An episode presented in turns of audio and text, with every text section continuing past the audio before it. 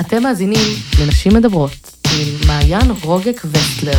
ברוכות הבאות לפודקאסט שלי, נשים מדברות. כאן מעיין רוגק וסטלר, בעלת הבית לרפואה טבעית בעולם החדש. אני פוגשת הרבה נשים בקליניקה, ויש איזשהו מחנה משותף לכל האימהות. רגשות אשמה. נדמה שביום שבו ילדנו את הילדים שלנו, קיבלנו עלינו מין איזה שק קטן, מין איזה דמות קטנה, בצורת אה, רגשות אשמה, שקשה לנו להיפטר ממנה. עכשיו, יכול להיות שרגשות אשמה זה לאו דווקא דבר רע, כי זה נותן לנו כל הזמן איזושהי ביקורת על איזה הורים אנחנו, על איזה אימהות אנחנו, וזה שם כדי לוודא שאנחנו באמת עושים את הדבר הנכון ביותר עבור הילדים שלנו. חוץ מזה, זה אומר שבאמת אכפת לנו. אבל מתי מתחילה בעיה?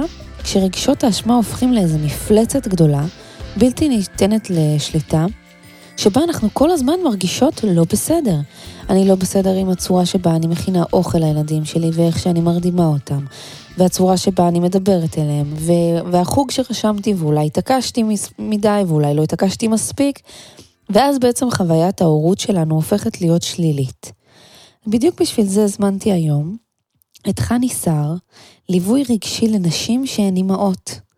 חני הולכת לדבר איתנו על המפלצת הגדולה הזו, רגשות אשמה, ואולי לגרום לנו להרגיש קצת יותר טוב עם עצמנו, האימהות, כי בינינו כולנו אימהות טובות. אז שלום חני. שלום מעיין. איזה כיף שבאת אליי מתל אביב הרחוקה.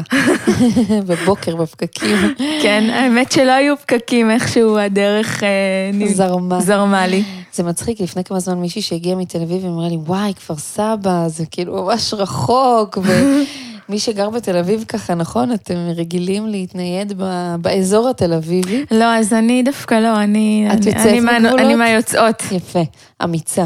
אמ, אז חני, אה, בעצם היה לי חשוב שתגיעי היום. אה, כי אני מרגישה שהנושא הזה של אה, אימהות ושל הדור הזה שלנו, ההורים, אנחנו, האימהות mm-hmm. של היום, של העולם המודרני, אנחנו צריכים רגע לעשות שנייה איזה סדר כזה, איזה מין אה, להבין מה קורה לנו. כי אני לא יודעת אם את רואה את זה מהסביבה שלך, אני בהחלט רואה את זה בסביבה שלי, אה, בקליניקה שלי, באימהות והמטופלות שאני פוגשת, שיותר ויותר אימהות נמצאות באיזשהו מצב של בלבול. Mm-hmm. אנחנו כזה מין דור מבולבל כזה שמגדל ילדים בדרך שעד היום לא גידלו. כי אנחנו חיים בעולם המודרני החדש, וחשופים לדברים שלא היו בעבר, ואנחנו מגדלים היום דור חדש, אחר. זה, זה לא הדור שהיה, זה לא אנחנו וזה בטח לא ההורים שלנו. ואני פוגשת אימהות, אה, מתמודדות עם הרבה קשיים, עם תסכול, עם רגשות אשמה, אה, עם הרבה מאוד מחשבות על אה, אם אני מגדלת את הילד שלי כמו שצריך, איך כן. עושים את זה, את מי לשאול, את מי לא לשאול. יש איזו הצפה. Mm-hmm. אז, אה, אז אני עוקבת אחריך הרבה זמן, אני אוהבת את הדברים שאת רושמת ואומרת, אז אני אשמח לשמוע כיף, את הדברים האלה גם כאן היום. אה, ודקה לפני זה ככה, ספרי למאזינים שלנו, חני, מי את? מי אני? וואי. שאלה גדולה. שאלה גדולה, מי את בעולם הזה? אה, אז אני חני, אני בשנה הבאה אהיה בת 40. אה, מזל טוב. Uh, כן. אני נשואה לעידן, יש לי שתי בנות, עדי בת 11, בואכה בת מצווה. או, מרגש. כן. בת מצווה ו-40, זה יפה. זה... כן, כן. והילה בת 7. Mm-hmm. אה, ואני מלווה רגשית לנשים שהן אימהות. אני משתמשת בשם המסורבל הזה כדי להזכיר לעצמנו שאנחנו קודם כל נשים ואחר כך אנחנו אימהות, כן. כדי שנזכור את עצמנו, בטח נדבר על זה גם בפרק הזה. נכון. ואני גם פוגשת בקליניקה שלי יום-יום נשים שמלקות את עצמן, ששופטות את עצמן, שאכולות ברגשות אשמה על כל מיני דברים, בכל מיני מרחבים. Mm-hmm. אני מעבירה סדנאות והרצאות, והנושא שהכי הכי קרוב לליבי הוא העניין של רגשות אשמה וחמלה עצמית, כן. כי בשנים האחרונות אני... חוקרת את הנושא הזה, לא כי סתם הוא מעניין אותי, אלא כי אני מתחברת אליו באופן אישי עמוק. במקום אישי. כמובן. ברור. אני מכירה את רגשות האשמה טוב טוב טוב, mm-hmm. הם באים לבקר אותי מדי פעם. כן. וזהו, ואני מסכימה איתך מאוד על העניין של הבלבול, זה... אנחנו באמת חיות בסביבה בלתי אפשרית. ממש אה, ככה. ממש. זה מרגיש, את יודעת, שמצד אחד אנחנו אומרות, אוקיי, אנחנו חיים בעולם מתקדם, איזה כיף, יש לנו, את יודעת, ידע ו- וזמינות של דברים, והכל קורה מהר. מצד שני, יש לנו שני דברים בעייתיים. אחד, שאנחנו היום באיזה מין תפקיד של סופר אימא. כן. אנחנו קרייריסטיות, אנחנו עצמאיות, אנחנו רוצות לעשות הכל, אבל גם להיות האימא הכי מכילה ותומכת, וזאת שבאמת נמצאת שם. מהמם. את יודעת, לא אימא של שעה, שעתיים ביום, ממש להעניק כמה שיותר לילד, אה, שזה דבר שלא תמיד היה בשנים הקודמות. וגם מצד שני, יש לנו כאילו אלפי אה, יועצים חדשים שהתעוררו, אה, קבוצות פייסבוק כן. של אימא כזו ואימא כזו ואימא כזו. אה, שם כל אחת יכולה להעלות, את יודעת, איזה סוגיה, ולקבל 300-400 תגובות. כן. את יודעת... אני אה, קוראת לזה TMI. מכירה את ה... too much information. כן. ממש מקבלים אינפורמציה מכל כיוון, אם זה בסופר, שימי לו גרביים, תורידי לו את הגרביים, אם זה אה, חמותך, אם זה ברשתות החברתיות. כן. אה, את יכולה לקבל על אותה שאלה 4,000 תגובות, כל אחת הפוכה מהקודמת. ככה. בדיוק. מדפי ספרי ההורות מפוצצים, ואיפה אנחנו בכל זה? לכן הצחיק אותי נכון. ששאלת קודם מי את, מי את? כי אני חושבת שזאת שאלה שכשנשים מגיעות אליי, אה, תוך כדי האימהות וכל הקלחת הזאת, זאת שאלה ש...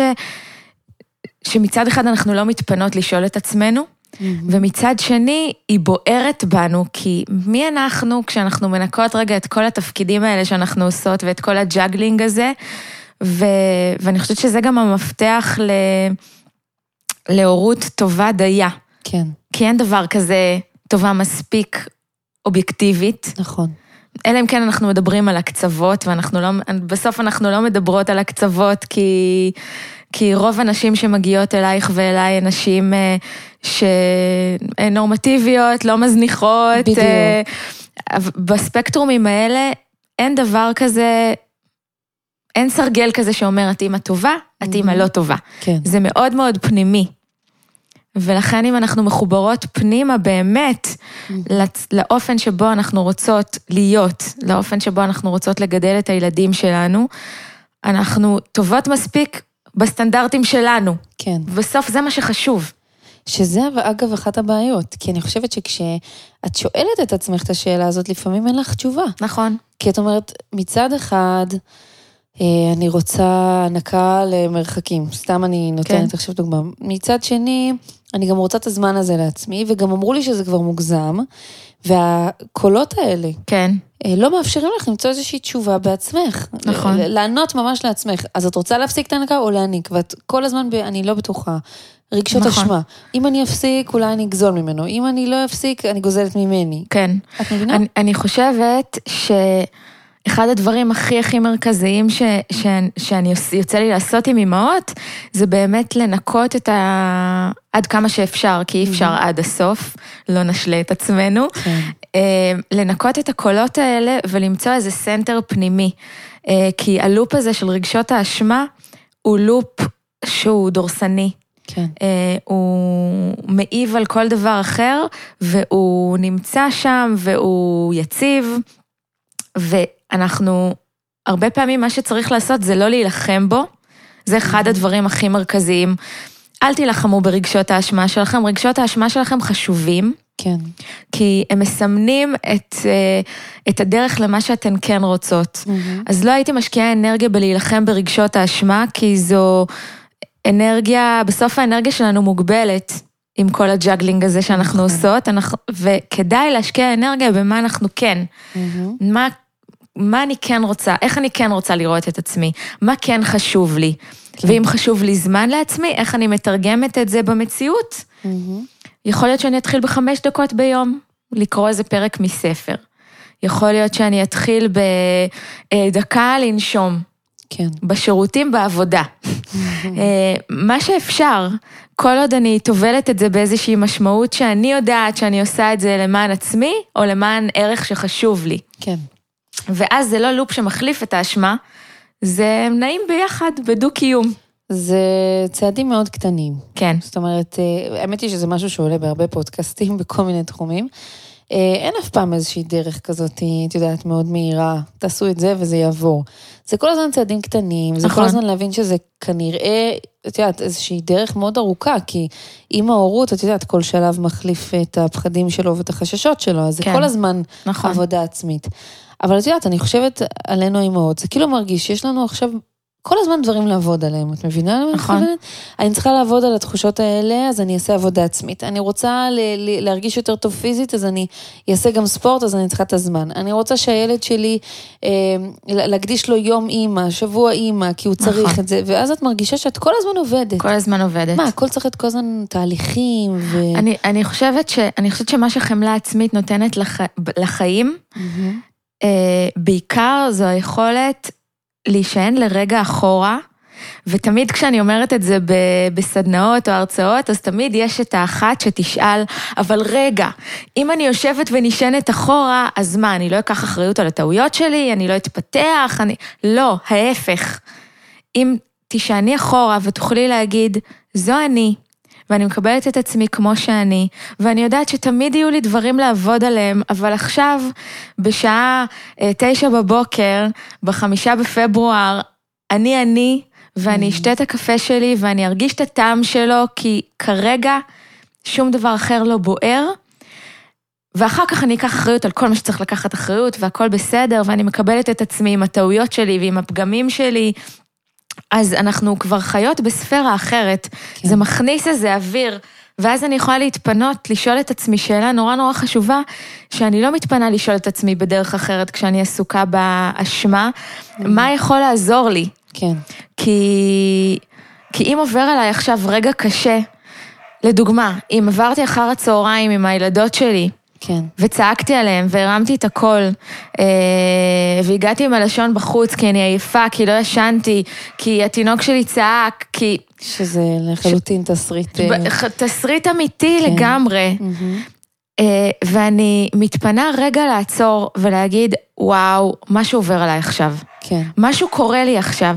מה אני צריכה כדי לזוז 20 מעלות הצידה, כדי, כדי לשנות, לעשות איזשהו שיפט קטן בתוך המצב שלי. זה לא ישנה את המצב ויהפוך אותי להיות הפי. מקושי גדול יהפוך אותי להיות הפי-הפי. כן. זה לא קורה במציאות. כן. אבל זה יכול לעשות משהו שיכול לתמוך בי באותו רגע. מהמם. ואם אני באשמה ואם אני בלא מספיק, אני לא אשאל את עצמי את השאלה הזאת, כי יש איזו אמונה בילט אין שאני לא ראויה לזה. כן. אני לא ראויה לעזרה, לא... כולנו ראו- ראויים לעזרה, ואנשי מקצוע זה דבר נפלא. מהמם. אני אישית מעריכה את אנשי המקצוע שידעו לעשות גשר בין הכלים שמאמינים בהם, לבין האדם שעומד מולם עם האישיות שלו, עם הצרכים שלו, עם מה יכול לתמוך בו ולעזור לו, כדי לחבר אותו יותר לעצמו. כן. כי, כי זה באמת בעיניי הכאב המרכזי של, של אנשים ונשים בדור הזה. נכון. אנחנו, אנחנו, קשה לנו להתחבר לעצמנו כי יש כל כך הרבה רעש בחוץ. בדיוק.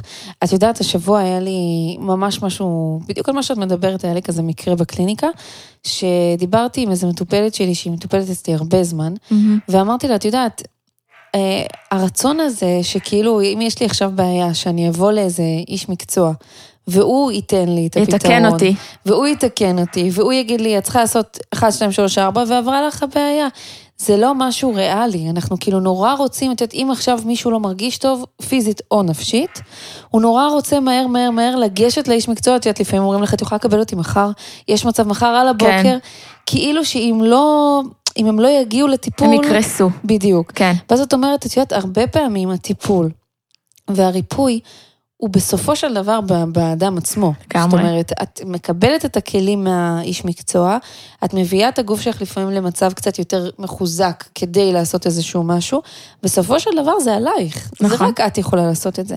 נכון. השאלה אם זה לא קצת הופך את זה לעוד יותר מסובך, כי אז אני אומרת, רגע, זה הכל עליי, אני צריכה לעשות שינוי, אבל איך אני עושה אותו? איך? אם אני היום אימא, שיש לי נגיד אה, שניים, שלושה ילדים, אוקיי?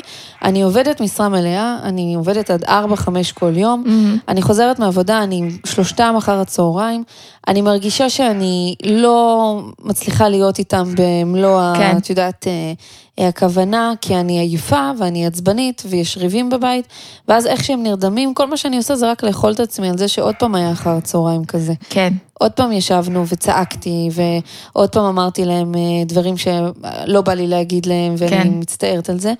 וזה מין לופ שאת כן. יכולה להיגרר אליו הרבה מאוד זמן. נכון. אני חושב, אני, אני אגב חושבת שמרבית הלופ הוא להתווכח עם ה... את יודעת, הגששים פעם אמרו להתווכח עם הודעה מוקלטת, את מכירה את זה? כן. זה להתווכח עם המסגרת שכבר קיימת ואנחנו לא יכולים לשנות אותה. יהיו אחר הצהריים כאלה. אני לא מעודדת אימהות לצעוק על הילדים שלהם, זה לא. שם, אבל יהיו אחר הצהריים כאלה, יהיו דברים שאני אגיד שאני לא צריכה להגיד.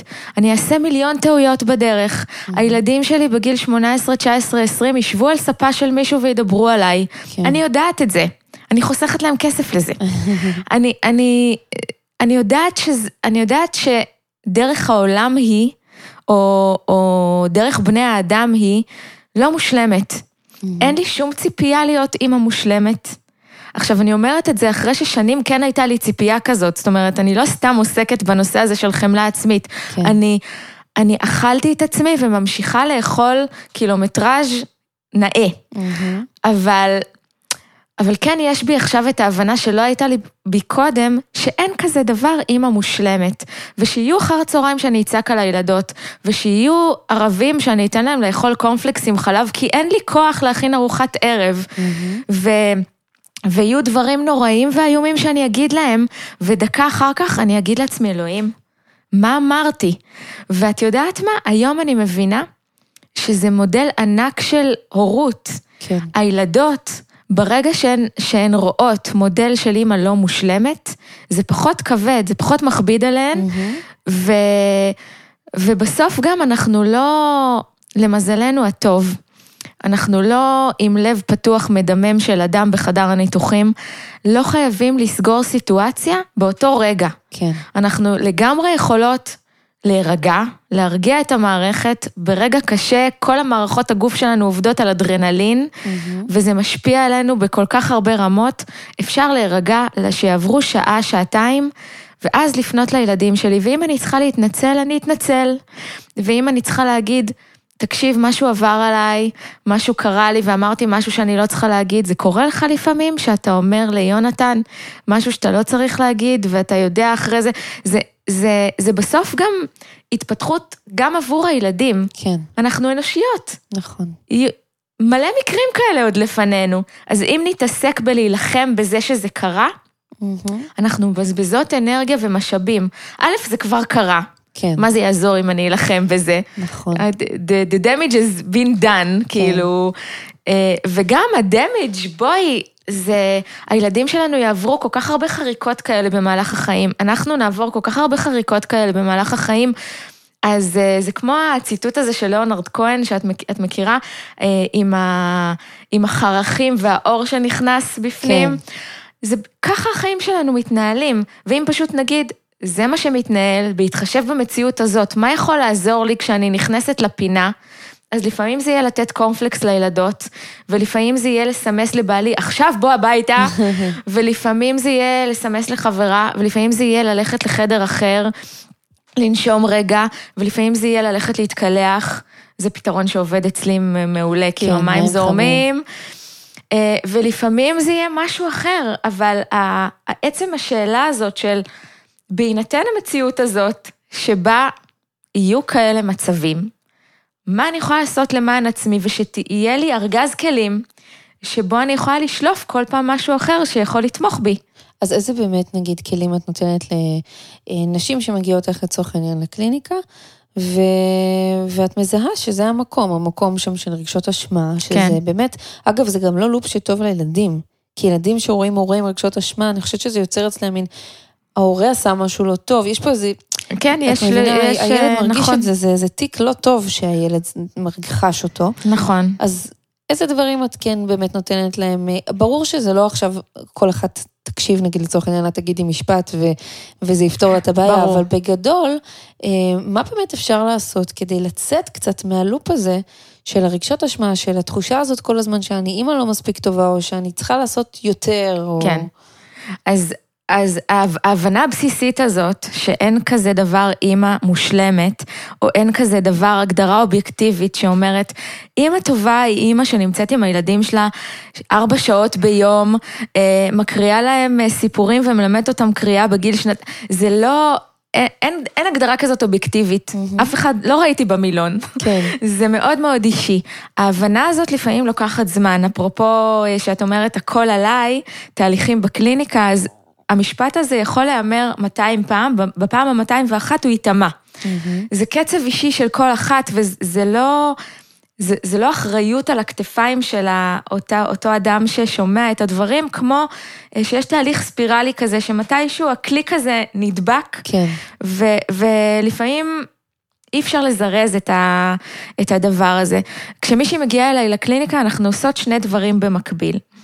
א', אנחנו מכירות מצוין את הלופ הזה של האשמה אצלה, כי כל לופ אצל כל אחת נראה אחרת, ו, אה, ואנחנו מבינות, א', מתי זה בא, לפעמים זה בא בשמונה בערב אחרי שהילדים הולכים לישון ויש לי רגע של שקט, לפעמים זה בא רגע לפני שאני צריכה לאסוף אותם, לפעמים זה מתחיל איתי בבוקר, כשאני מבינה שעוד כל היום לפניי, מתי זה קורה בבוקר, וזה, מתי זה קורה ב, ביום.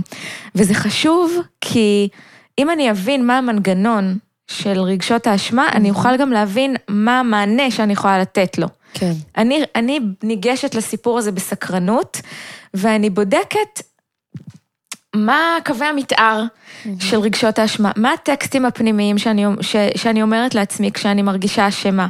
האם אלה טקסטים פנימיים שקשורים ספציפית להורות שלי?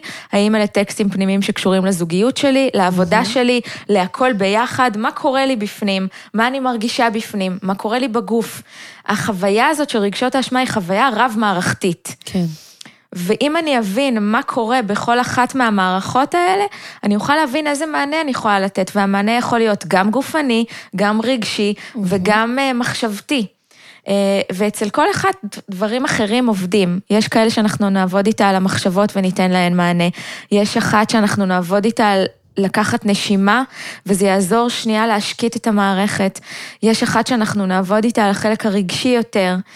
זה מאוד מאוד משתנה מאחת לאחת, אבל אם אנחנו רק נגיד כותרת רגשות אשמה, אנחנו לא נוכל לעבוד עם זה, כי אני נכון. בתור אשת מקצוע רוצה להבין לעומק את הדיוק של הדבר הזה, של איך זה נראה בפועל.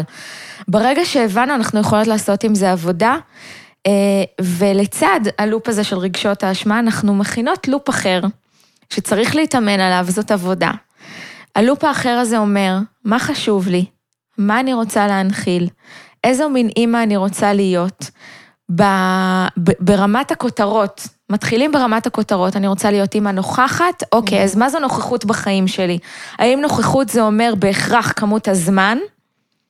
לא בהכרח. נכון. אולי אני שעה עם הילדים שלי, ובשעה הזאת אני רוצה להיות נוכחת איתם. Mm-hmm. מה זה נוכחת איתם? אולי זה שאני רואה עם הילדה שלי, אה, בת ה-11, סדרת טלוויזיה, הכוכב הבא, אולי זו נוכחות שאנחנו מחזיקות ידיים מול הפרק ויכולות אה, ל- לרחל על הזמרים. כן. אולי נוכחות זה לשחק משחקי קופסה, אולי נוכחות זה ללכת לבית קפה ולנהל שיחה, אני לא יודעת מה זה נוכחות. נוכחות זו מילה גדולה, אין הגדרה מילונית. כן. יש הגדרה מילונית לכל אחת בתוך הלב, והמטרה שלי היא לפצח את ההגדרה הזאת. Mm-hmm. ברגע שאנחנו עושות את זה ומגיעות למה חשוב, אנחנו יכולות לצאת לתוכנית עבודה. אז אם מבחינתי נוכחות היא בשעה הזאת ביום שאני עם הילדה שלי, אה, בעיני רוחי אני רואה משחק קופסה, אז אוקיי, אז בואו נתחיל בצעד קטן. כן. אז בואי נתחיל בעשר דקות משחק קופסה ביום. המטרה שלי היא ליצור חוויות הצלחה. וברגע שיש חוויות הצלחה זה עושה חשק לעוד. נכון. ואז נוצר לופ חדש. שלא מחליף את הלופ של האשמה, כי הוא לא, הוא, הוא לא מחליף. Mm-hmm. אנחנו לא יכולות להילחם בדבר הזה שיש לנו, וכאמור הוא טוב בסופו של דבר. הם מסמנים לנו רגשות האשמה, משהו שאנחנו רוצות, ולא בא לידי מימוש. כן. אם אני מרגישה שמה שצעקתי על הילדים שלי, אני ארצה לא להתבוסס בזה, בעצם זה שצעקתי, אלא להגיד לעצמי, אז עכשיו זה מסמן לי שאין לי מספיק אוויר, או שאני רוצה, צריכה יותר זמן עם עצמי, או שאני רוצה להיות, לייצר איתם חוויות יותר fun. כן. זה מסמן לי את הצד השני. וזה, אבל אני חושבת שזה ישים נגיד היום, שהרי אין לנו באמת רגעי שקט אמיתיים, כי יש את הטלפון. ואז mm. גם כשאנחנו כאילו עם הילדים שלנו, ופתאום מישהו מתקשר, פתאום יש הודעה, פתאום יש מיילים, פתאום, את יודעת, בטח אם זה אנשים שהם לצורך העניין זמינים גם אחרי שעות העבודה, שזה כן. גם קורה. אז, אה, אז פתאום את נכנסת ללופ השני של כאילו, אני כבר איתם, אני כבר זה, אבל אני תמיד עסוקה.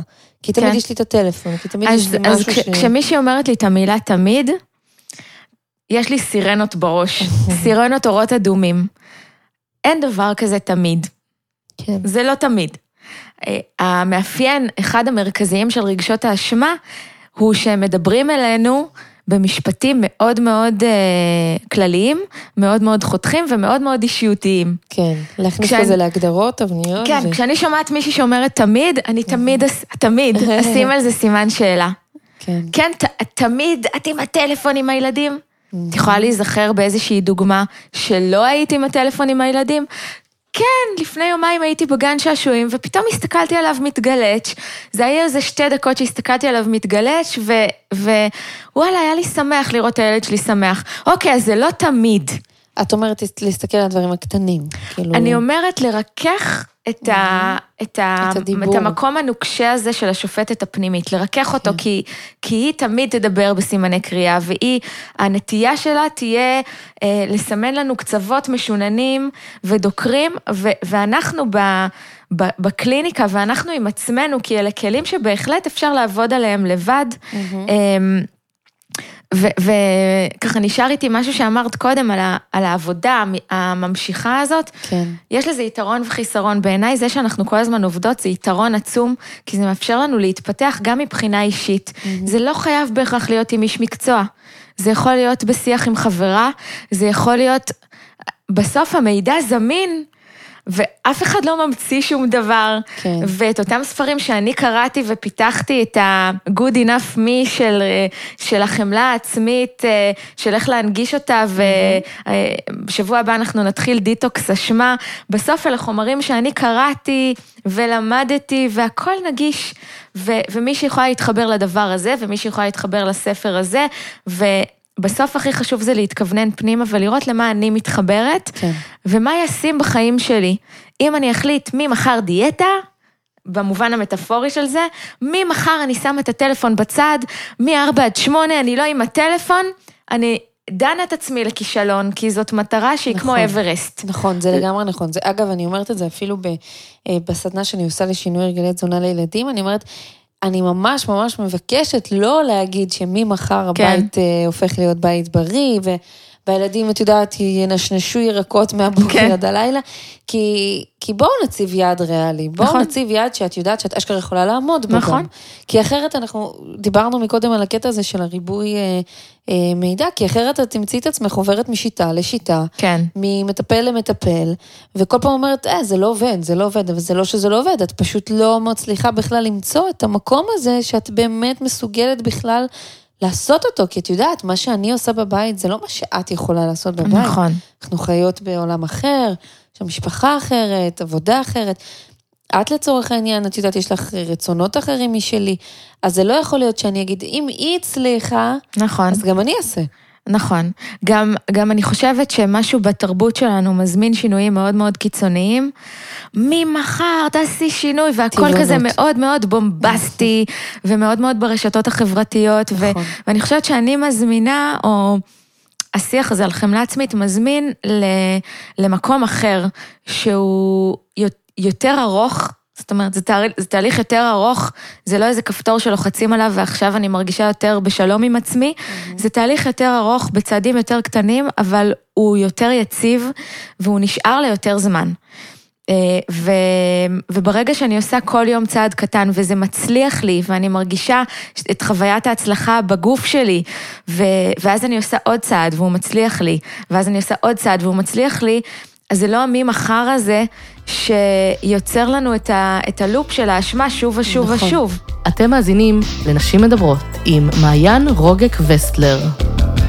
זהו, בדיוק, כי דבר כזה למשל, אם אני כבר סובלת מזה של רגשות אשמה בהורות שלי או בחיים שלי, ואני אגיד לעצמי שממחר אני אחר הצהריים בלי הטלפון, אבל אז יהיה לי משהו חשוב ואני אגע בו, כן. אז אני עוד יותר אוכל את עצמי ואגיד, הנה, את, את לא מסוגלת, את פשוט לא מצליחה.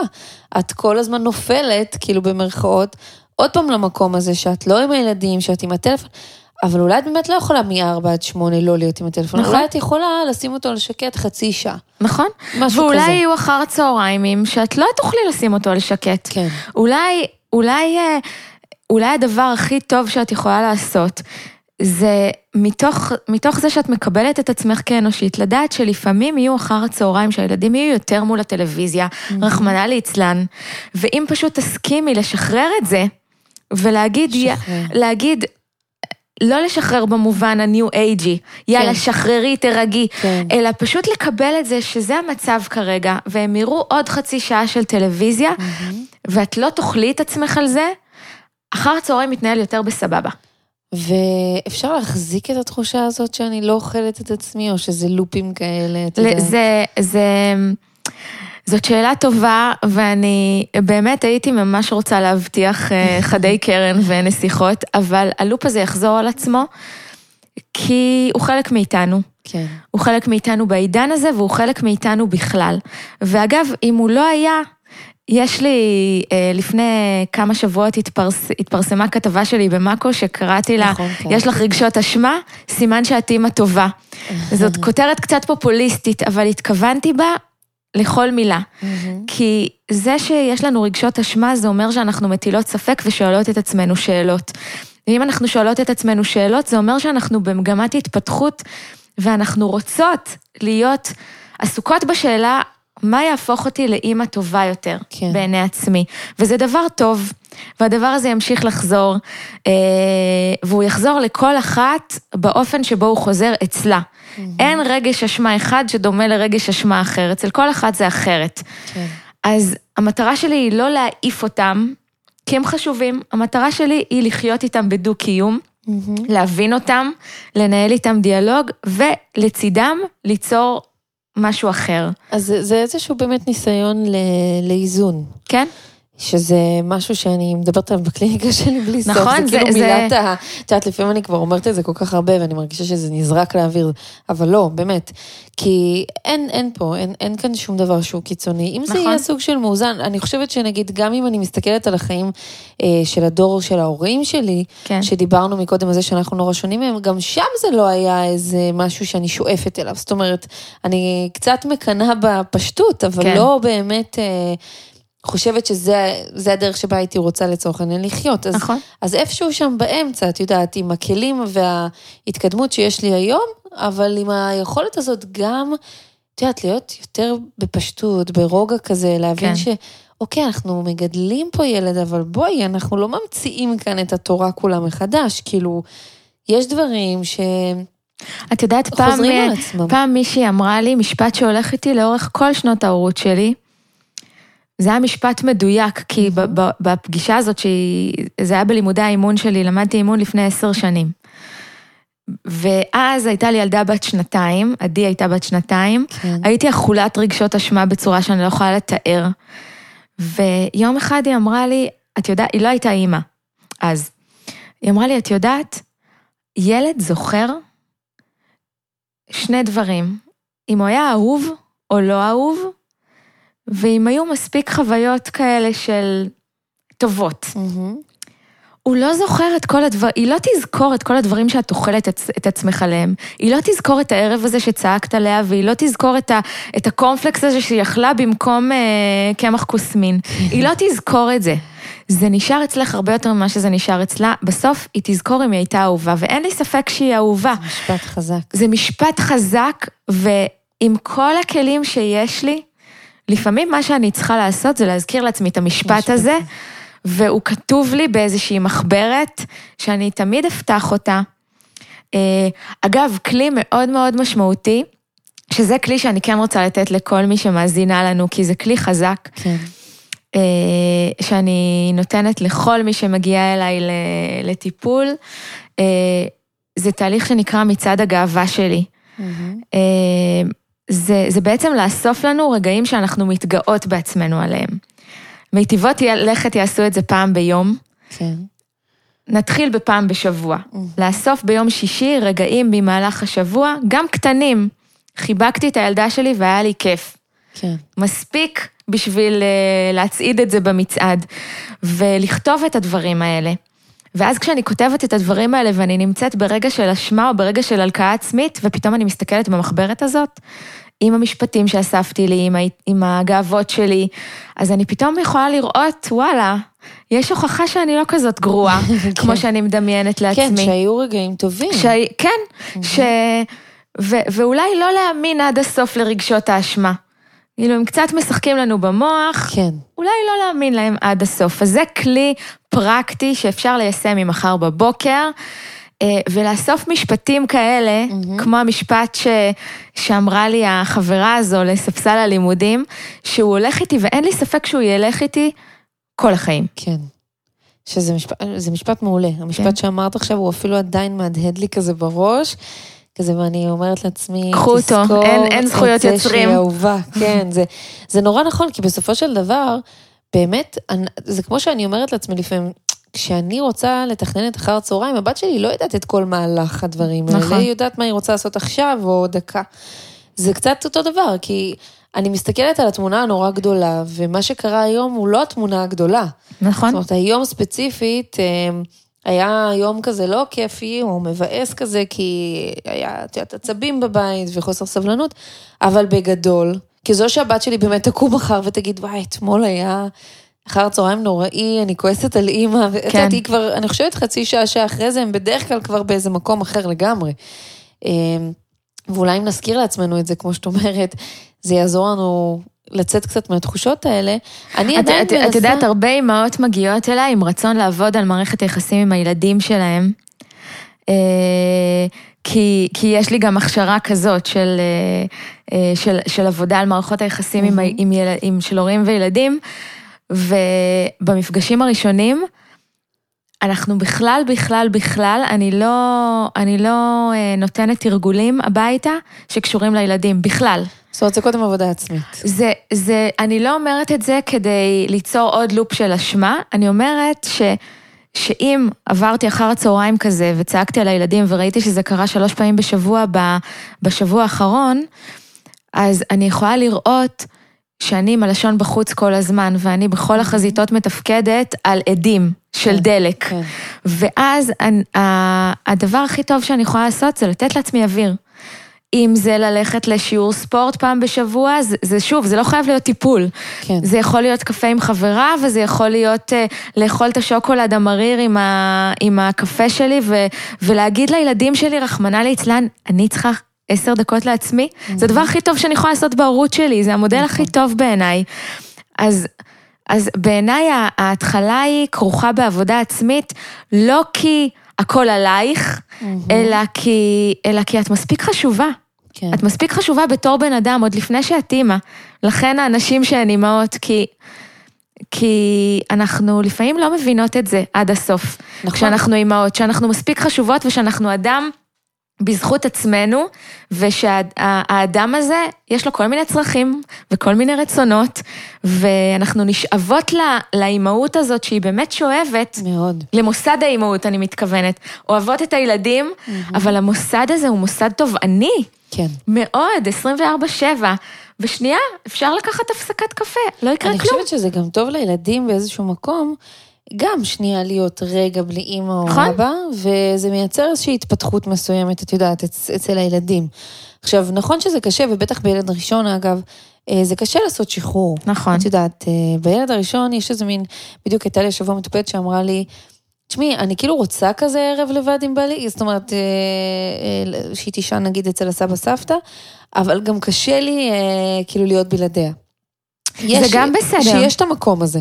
יש את המקום הזה וזה גם בסדר, אני לעולם לא אגיד לאימא, אז, אז יאללה. שימי ת- אותי. את תעשי את זה ותהני. לעולם כן. אני לא אגיד לאימא דבר כזה, כי, כי הקול הזה בבטן שאומר אני, אני לא רוצה להשאיר ואני לא מסוגלת להשאיר, הוא קול חשוב. אז יכול להיות שאנחנו נתחיל בחמש דקות בחדר אחר. כן. הכל בסדר, לא חייבים לקפוץ ללילה לילה בחוץ אם זה לא הזמן הנכון. אני, הזמן הנכון לי להביא בייביסיטר פעם ראשונה לידי, היה כשהייתה בת ארבע. כן. ו, ואם הייתי עושה את זה קודם, לא הייתי נהנית מהזמן הזה בחוץ. לכן אני אומרת, הקול הפנימי הזה, הוא לא אומר דברים מוח- מוחלטים. זה לא ש... שאם אנחנו צריכות אוויר, אז ישר אנחנו יוצאות מזה לפעם בשבוע לשים את הילדה ללילה שלם, זה זהו. נורא נורא אישי. הנה, זה שוב אנחנו מדברות על האיזון הזה, כי כן. יש תחושה שבעצם זה הכל או כלום כל הזמן. נכון. זאת אומרת, או שאני אימא נורא כזה, את יודעת, נמצאת ופה, או שאם החלטתי שאני צריכה אוויר, אז ממחר די, אני, אני בחמישי, שישי, שבת, נכון. אה, לוקחת לי חופש, ואני אומרת לילד שאני צריכה זמן ממנו, ופתאום גם הילד, את יודעת, גם ילד לא יכול לעבור מאיזושהי קיצוניות של אבא ואימא איתי כל הזמן, ופתאום כלום, כי גם הוא צריך להבין שזה קורה בהדרגתיות, זאת אומרת, זה לא שילד יכול אה, אה, להבין פתאום שמשהו נעלם לו. אז אני לא יכולה כאימא גם לצפות שהתהליך יהיה בשבילו כזה אחד, אז אני צריכה לעשות את זה בהדרגתיות. הבנתי שאני צריכה כנראה יותר זמן לעצמי, אז בוא נתחיל בקטן. בוא כן. נתחיל בשעה ביום. גם, גם בוא נתחיל במה יעשה לי טוב. כן. אם לא יעשה לי טוב להשאיר אותה לילה נכון. אצל, אה, אצל ההורים שלי, אל, אני לא אעשה את זה. למרות שחמתך אומרת לך, נכון, וחברה שלך אומרת נכון, לך, נכון. תשחררי כבר. נכון? מה קורה? אני זוכרת שכשהייתי ב... אני עברתי דיכאון אחרי לידה, אחרי הלידה של עדי, הבכורה. הבכורה. זאת הסיבה שאני עושה את מה שאני עושה, בסופו של דבר. אה, ו... ואני זוכרת ש... שהיה לי עניין עם ההנקה, אני התאבדתי על ההנקה, כמו, כמו מתאבדת שיעית, באמת. כן. התאבדתי, הייתי בלופ סביב זה, זה בטח בדיעבד לא תרם לדיכאון שלי. אם הייתי יכולה לחזור אחורה היום, הייתי כנראה מפסיקה להעניק. כן. והסביבה שלי בזמנו אמרה לי, תפסיקי להעניק. אבל אני הרגשתי שאני חייבת להילחם על זה, כי זה הדבר שמחזיק אותי אימא טובה. ככה אני החלטתי. אם מישהו היה אומר לי, את יודעת, זה בסדר אם תפסיקי להעניק, זה בסדר אם תקחי את זה לעצמך, אבל לא בצורה נחרצת, יכול להיות שהייתי יכולה להפנים את זה. כן. יכול להיות שזה היה נפגש עם איזה מקום בתוכי, אבל זה לא, זה, זה רק עשה לי רצון יותר להילחם על זה, והייתי בלופ הזה של ההנקה, ו... ולא הצלחתי להעניק, והבאתי מלא יועצות, והן לא עזרו לי, וזה לא שהן לא עזרו לי, זה פשוט, אני הייתי במקום לא טוב עם עצמי. כן. ואם מישהי הייתה אומרת לי, את יודעת, זה בסדר אם תפסיקי להעניק, זה בסדר אם תתני בקבוק, הכל בסדר.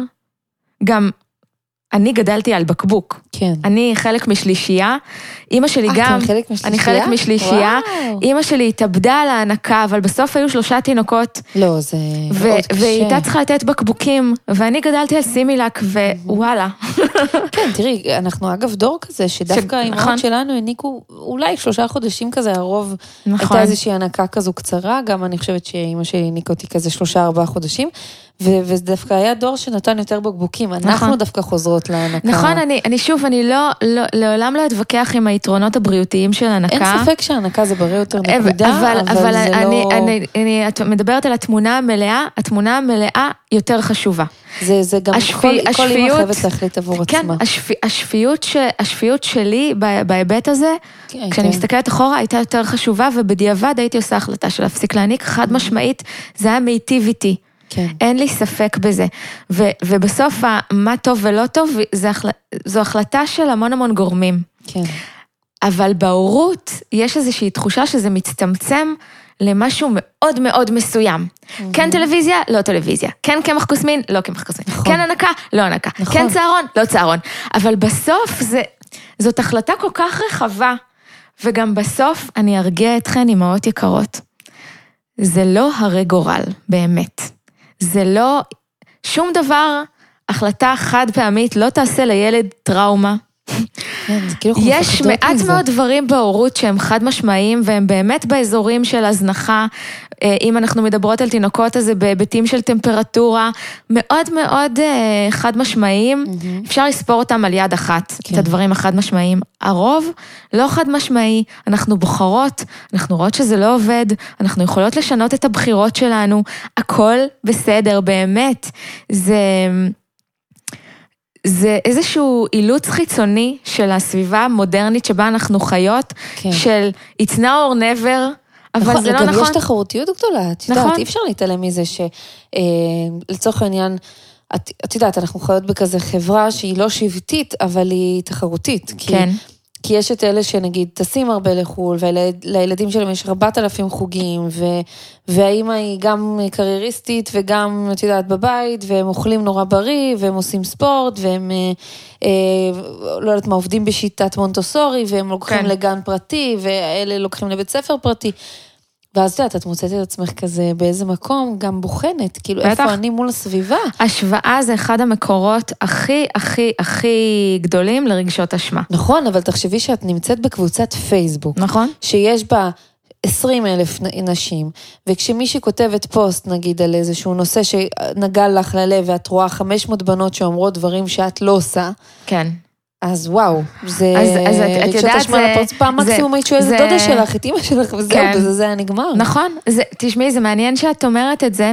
לי יש קבוצת פייסבוק אה, שפתחתי לפני חמש שנים, אה, שנקראת נולדות. זאת קהילה רגשית לאימהות. מהמם. הדבר הכי חשוב, הכי חשוב ש, שניסיתי לבנות בקהילה הזאת, ואני חושבת שהצלחתי, זו סביבה לא שיפוטית. כן. זאת אומרת, כשאימא מעלה שאלה, או התייעצות, וזו תמיד שאלה רגשית, כי אצ, אצלי בקהילה לא רציתי שאלות על כן הנקה, לא הנקה, מוצצים, כן, לא. אמ, זה מקום מאוד מאוד רגשי, המטרה היא לתמוך בה ולחבר אותה לעצמה. זה היה תהליך ארוך של להשיל את השיפוטיות שעולה באופן טבעי, אבל זה תהליך חשוב. ו- ואפרופו קבוצות פייסבוק, אני עם עצמי, בתהליך אה, דיטוקס של קבוצות פייסבוק. אני אחת לכמה זמן מנפה את כל קבוצות הפייסבוק שלא עושות לי טוב, שאני רואה, שאני רואה בהם כל מיני אה, דברים שלא עושים לי טוב, כן. ש, שזה גם, יש איזה, יש איזה, איזושהי אשליה, שמה שאני צריכה לעשות זה להתאבד על זה, כי זה תמיד יהיה, אז למה לצאת מהקבוצת פייסבוק הזאת? לא, אני אשאר ואני אתמודד. למה? לא בא לי לראות את זה. לא בא לי לראות כן, את זה. זה לא נכון. עושה לי טוב, לא בא לי לראות את זה. אני יכולה לצאת מקבוצת הפייסבוק שלא עושה לי טוב, הכל בסדר. אני אבחר איפה אני רוצה להיות, איפה אני משקיעה את המשאבים שלי. ועוד כלי שמאוד מאוד עוזר גם לי וגם לנשים שאני מלווה, כשאני נכנסת למקומות ההשוואתיים האלה, ובתור אישה שהיא אימא שהיא עצמאית, יש את זה המון, את המקומות ההשוואתיים האלה. אני קודם כל שואלת את עצמי שאלה, האם מה שראיתי אצל מעיין בפייסבוק, מה מתוך זה אני רוצה לעצמי? זאת אומרת, מה מקור הקנאה? אם מעיין פתחה סדנה ומילאה אותה אחרי שתי דקות, מאחלת לך. כן, זה קרה. סתם. אם, אם, אם אה, מעיין עשתה איזשהו פרסום שמאוד מאוד אהבתי, מה, מה מעניין אותי בזה, מה אני רוצה בזה? זה יכול לקחת אותי, אחד, למקומות של לדייק יותר את עצמי, ב', זה יכול לקחת אותי למקומות של שיתוף פעולה. כי אם את עשית את הדרך הזאת לפניי, ואני לא אהיה אכולת רגשות אשמה, אלא אני אגיד, וואלה, אני יכולה ללמוד ממנה. אולי אני ארים אליה טלפון ואני אשאל אותה, איך עשית את זה, מעיין? כי בסוף אנשים, רובם, רוצים לעזור. נכון. אז אני יכולה להפוך את ההשוואה למקום של השראה ולמידה. ועוד דבר, של לחזור לעצמי, אני משווה את עצמי על הציר של עצמי. זאת אומרת, האם כשאני אימא בת 11, אני אימא יותר טובה ממה שהייתי כש, כשעדי שלי הייתה בת חמש? חד משמעית. חד משמעית, אני כן. אימא יותר טובה היום ממה שהייתי קודם. האם זה אומר שאין לי עוד עבודה? לא. האם זה אומר שאין לי טעויות? לא. האם זה אומר שאין לי אשמה? לא. אבל על ציר הזמן, אני מרוצה מהדרך. שהתפתחתי ולמדתי. ותמיד יש מקום לעוד התפתחות, בעיניי זה דבר חיובי. כן. אה, אבל זה לא אומר שאנחנו לא בתוך ההתפתחות הזאת יכולות לשבת על איזה כיסא נוח ו- ולפרגן לעצמנו לדבר הזה. מגיע לי לפרגן לעצמי על זה שאני אימא יותר טובה ממה שהייתי אז. נכון, נכון, לגמרי. זה, זה העניין הזה של, אגב, איזונים ו- ורכות גם לעצמי. נכון. ואנחנו חיות בת, בתרבות שמאוד לא אוהבת אנשים שעפים על עצמם. כן. עופו על עצמכן בנות, עופו על עצמכן אימהות, הכל בסדר. זה אמ, תעופה עצמית, היא מאוד מאוד underrated ב- בעידן שלנו. אני בעד. עופו על עצמכן, אשמה היא, היא כוח חשוב ומניע, אבל גם תעופה עצמית היא כוח חשוב ומניע. כן. וואו, טוב, קודם כל אני לא מאמינה שעוד מעט עוברת לנו שעה. כן, אני רוצה וואו. לשאול אותך אה, אה, ככה איזושהי שאלה קטנה, גם כן. דוגמה כזאת, לפני שככה אנחנו נסכם את זה, אבל... אה, יאללה. יש איזה מטופלת שהשבוע הייתה לי, וככה ידעתי שאנחנו נפגשות, אז רציתי לשאול אותך. כן. אמ, אנחנו מדברות הרבה על אימהות, את יודעת, על כל הרגשות אשמה וכולי, וכל מה שאמרנו עכשיו, אבל יש בדרך כלל גם אה, בן זוג, כאילו, אה, או בת זוג, לא משנה, כן. אבל מישהו ש- שאיתו אתה מגדל את הילדים, והרבה פעמים זה גם מזין את זה. זאת אומרת, אנחנו מדברות רק עלייך כאימא, אבל את יודעת, בסך הכל את לא מגדלת לבד את הילד ברוב המקרים. נכון. אמ, ו, וגם פה לפעמים אני מרגישה, מה קורה עם הבן זוג? כאילו, את יודעת, אם אני לצורך העניין רוצה שהילדה שלי תהיה בבית ספר מונטוסורי, אה, ובעלי לא מבין את השיטה בכלל, ו... כן. ו... ואז אנחנו נכנסים ללופ הזה, את יודעת, בינינו, ואז אם אני נניח אתפשר ואגיד, טוב, הוא לא רוצה, אז כן. הנה, עוד שק רגשות אשמה, כי אני רציתי שהיא תהיה בחינוך אחר והוא לא. כן. את יודעת, גם פה בזוגיות יש איזשהו מקום שמשפיע עלינו, כי נכון. לא תמיד אנחנו רואים, את יודעת, eye to eye את כל הדברים. לגמרי. בעיניי זה לא שונה אבל מכל קונפליקט אחר שיש לנו בחיים. אה, אנחנו, זה נכון, אנחנו ב, בהרבה מאוד מהמקרים חולקות הורות עם עוד מישהו או מישהי. כן. אה, ו, וזה פתח לכל מיני קונפליקטים. א', אם אני מתייחסת למערכת יחסים זוגית, כמו שאני מתייחסת למערכ... לכל מערכת יחסים אחרת, גם עם הילדים. אז הרבה פעמים הדינמיקה הזוגית של שני אנשים משתנה כשאחד עושה איזושהי דרך. יש איזושהי מערכת, יש איזושהי דינמיקה, ברגע שמישהו עושה שינוי, אפילו אם הוא קטן, זה משנה את כל הדינמיקה, חוק הכלים השלובים. כן. ו... ואת יודעת, יצא לי לפעמים, יצא לי, יצא לי לדבר עם לא מעט גברים אה, במהלך הקריירה שלי, ובסופו של דבר, התקשורת הופכת להיות אחרת ברגע שאחד הצדדים מתרכך גם כלפי עצמו. הריכוך הפנימי הזה יוצר גם ריכוך, נכון. ריכוך חיצוני. אני יותר, אני שמה לב על עצמי, מדברת עכשיו בשם עצמי, בסדר? אני יותר ביקורתית כלפי הסביבה, ברגע שאני יותר ביקורתית כלפי עצמי. כן. כשאני מזהה שיש לי יותר שיפוטיות החוצה, אני ישר, יש לי, הסירנות, זוכרת אותן? ישר יש לי סירנות בתוכי, אני אומרת, אוקיי, מה קורה לי בפנים? כן. לא ממקום מאשים, אלא ממקום שיודע שיש קשר הדוק בין הבחוץ לבפנים. ולכן, אם אנחנו עושות עבודה על עצמנו, על חמלה עצמית ועל ריכוך ועל לראות את הצבעים האפורים ולא רק שחור או לבן, אז יכול להיות שאני אוכל להגיד לעצמי, אוקיי, אז הילדה לא תהיה בחינוך מונטסורי, אבל אני אכניס כלים מונטסוריים הביתה. יפה. ו- והכלים המונטסוריים האלה הם נגישים. אנחנו, זה הצד השני של העידן שבו אנחנו חיות. החיובי, כן. כן, שיש את הכלים ואפשר להנגיש אותם אה, הביתה. נכון. אפרופו אפרת לקט שראיינת נכון. בפודקאסט, יש לה עכשיו קורס אונליין מונטסורי של... נכון. כי, כי בסוף לא כולנו יכולים לשלוח את הילדים לחינוך מונטסורי, ויש בו גם חסרונות בחינוך מונטסורי. יש אה, ניתוק מהשכונה, יש, אה, יש פה, זה נורא חשוב לי להגיד, בכל בחירה שנעשה, אמהית, לא אמהית, בחיים עצמם, יש בכל בחירה יתרונות וחסרונות, זה אף פעם לא מובהק. כן. מי אמר שחינוך מונטסורי, שבית ספר מונטסורי הוא הדבר הטוב? מי אמר שבית ספר אנתרופוסופי הוא הדבר הטוב? אולי הדבר הכי טוב לי זה לשלוח את הילדה לבית ספר רגיל, ולהכניס כלים מונטסוריים הביתה. אולי לא. לא יודעת. נכון. אין משהו מובהק לכאן או לכאן. יש רווחים ומחירים, ואם אני אכיר טוב את הרווחים והמחירים עבורי, אני אוכל לעשות החלטה מושכלת.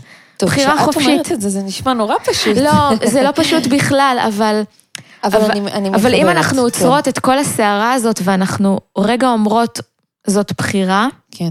והרווחים שלה הם 1, 2, 3, והרבה פעמים אנחנו עושות את זה בקליניקה ומנקות את כל הרעשים ככה, וזה לפעמים זה לוקח כמה מפגשים לעשות את זה, וזה לא, זה לא פשוט, אבל אם אנחנו מתחברות למקום של הבחירה, אנחנו במקום אחר, מאשר עם, ה, עם האוטומטים והלופים מנהלים אותנו. נכון. כי הרבה פעמים הבחירה שלי, נגיד, לדוגמה, לחתוך ירקות בערב, היא בחירה שבה האוטומט שולט בי. כן. ולפעמים הדבר הכי טוב שאני יכולה לעשות זה להזמין פיצה. אה, באופן מטאפורי. לא, אבל זה נכון, כי אני בעצם מאוד אה, ככה מתחברת למה שאמרת עכשיו, כי את בעצם אומרת, שנייה, יכול להיות מיליון טרנדים, ועכשיו אומרים שהדבר זה אה, באמת חינוך מונטסורי, ומחר יגידו שהחינוך הכי טוב בדקו טה-טה-טה-טה זה אנתרופוסופי, ו, ובעצם, אה, איפה האינטואיציה שלי להבין בכלל מה עובד לנו? זה שעכשיו כל החברות שלי נניח, או כל הפייסבוק רועש סביב איזשהו טרנד, זה לאו דווקא אומר שזה מתאים לנו. נכון. או לבת שלי. אולי לבת שלי, אגב, זה ממש לא מתאים. נכון. למשל, היה לי, אה, הייתה, הגיעה לה ילדה לטיפול שהיא בבית ספר דמוקרטי, ודיברתי עם אבא שלה, והוא אמר, אני לא בטוח שזה מתאים לה. כאילו, היא אולי צריכה קצת יותר מסגרת. אני הייתי בטוח שזה, אני, זאת אומרת, הוא מאוד אוהב את הרעיון של הדמוקרטי ואת הסיפור, אבל כשהיא נמצאת בבית ספר עכשיו כבר איזה שנתיים, הוא אומר, אני לא בטוח שזה באמת היה נכון. כן. וגם אז זה בסדר. נכון. כאילו, אוקיי, א', יכול להיות שאפשר לעשות שינוי, וב', אולי אפשר פשוט לחכות ולראות מה יהיה עם זה הלאה, אבל עדיין אפשר לעשות הרבה דברים. כן, ו- אולי ואפשר זה לאמץ... להרגיש עקר- שההחלטות עקר- הן שחור או לבן. כן, ואפשר אפשר להחליט שמנסים עיקרון מסוים, ולא את כל הגישה. ואת כל הגישה. ובאמת יש לנו מרחב בתוך, ה... בתוך הדבר הזה. זה באמת לא שחור או לבן. אז את באת לאזן אותנו. את באת להגיד לנו, די, בואו בואו נתאזן. כי זה, זה נכון, את יודעת, אימהות, ושוב, בפעם הראשונה גם בדרך כלל, זה, זה מאוד בוסט כזה. נכון. של טה-טה-טה-טה, את יודעת, את רואה את זה לפעמים אפילו בדברים הקטנים. אני אתן לך את הדוגמה הכי קטנה. היי, בנות, אני אוטוטו יולדת, שלחו לי, שגרו לי רשימת לידה. ומי אמר שאת צריכה את כל מה שכתוב ברשימה? בינינו, אני לא חושבת ש-80% ממה שהבאתי בתיק איתי, לא נגעתי בו בכלל. נכון. אז את יודעת, זה בסדר, כי זו פעם ראשונה, ואת לא יודעת. ו- ויש מישהי ש- שהיא היא תדע שהיא לא תשתמש בהכל, אבל זה שיש כל תביא. כך הרבה חפצים, זה עושה לה סק- שקט נכון. נפשי, כמוני נגיד. נכון, נכון. אז זה, זה, הכל בס- בסדר. זה ה- ה- הלופ ש... הלופ שאני הייתי רוצה שכולנו נאמץ, הוא לופ שאומר, אני רואה משהו בחוץ שקורה לי, הופה, מה קורה לי בפנים ומה יכול לעזור לי. זה הלופ הטוב.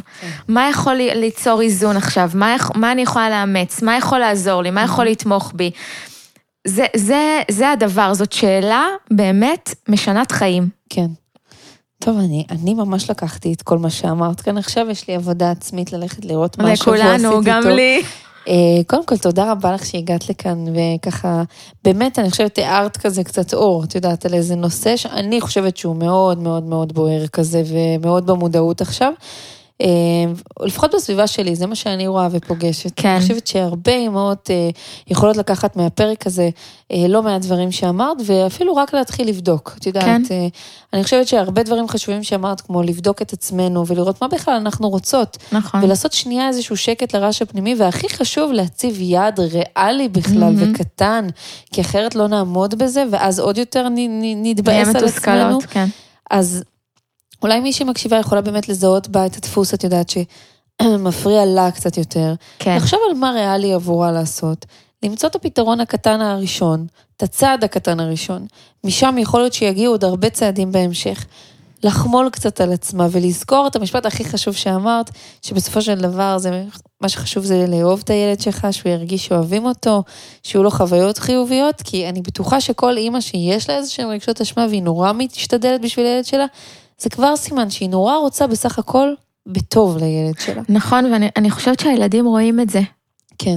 אולי ילד בן חמש לא יגיד לך, אמא, אני רואה כמה את כן, משתדלת. תודה רבה. אמא, באמת, אני לא אוכל יותר ממתקים, כי את כל כך משתדלת שאני אהיה כן. בריא, אבל ב- באנרגיה הם מרגישים את זה. מרגישים. הם מרגישים שאת עושה בשבילם, הם מרגישים שאת חושבת עליהם. זה כן. משהו תת-קרקעי שעובר, ו... ו... וגם אם יש לנו בסופו של דבר, כן, כאנשים בוגרים, ביקורת על ההורים שלנו, הידיעה הזאת שהם עשו הכי טוב שהם יכולים, נכון, היא ידיעה מרגיעה. גם עכשיו כשאנחנו חוות את זה בתור אימהות. נכון, יותר אפילו. היא בטח, הרבה יותר. ההערכה גדלה. כן. אמ, תודה רבה לך, חני. דרך אגב, אנחנו נשים כאן לינקים, אבל כל מי שרוצה למצוא אותך ברשתות, אז חני סער בפייסבוק, כן, נכון? חני סער, לעסק שלי קוראים בסיס האם. מהמם. יש לי אתר, יש לי עמוד פייסבוק, יש לי פודקאסט. נכון. אה, אפשר, אה, להאזין אני די נגישה, ולהיכנס. אפשר למצוא אותי בקלות. אנחנו נשים גם לינקים לדף שלך ולפודקאסט, אז כל מי שירצה ככה לפנות אלייך, אה, אני מניחה שיכול אה, לפנות ותחזרי אליו. כן. אה, ו- ובאמת תודה. תודה שהזמנת אותי, היה לי כיף. היה לי מאוד כיף. תודה.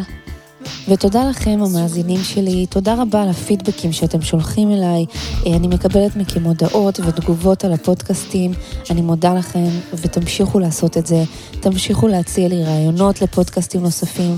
תיכנסו לדף הפייסבוק שלי והאינסטגרם, רפואה טבעית בעולם החדש, ונתראה בפרק הבא.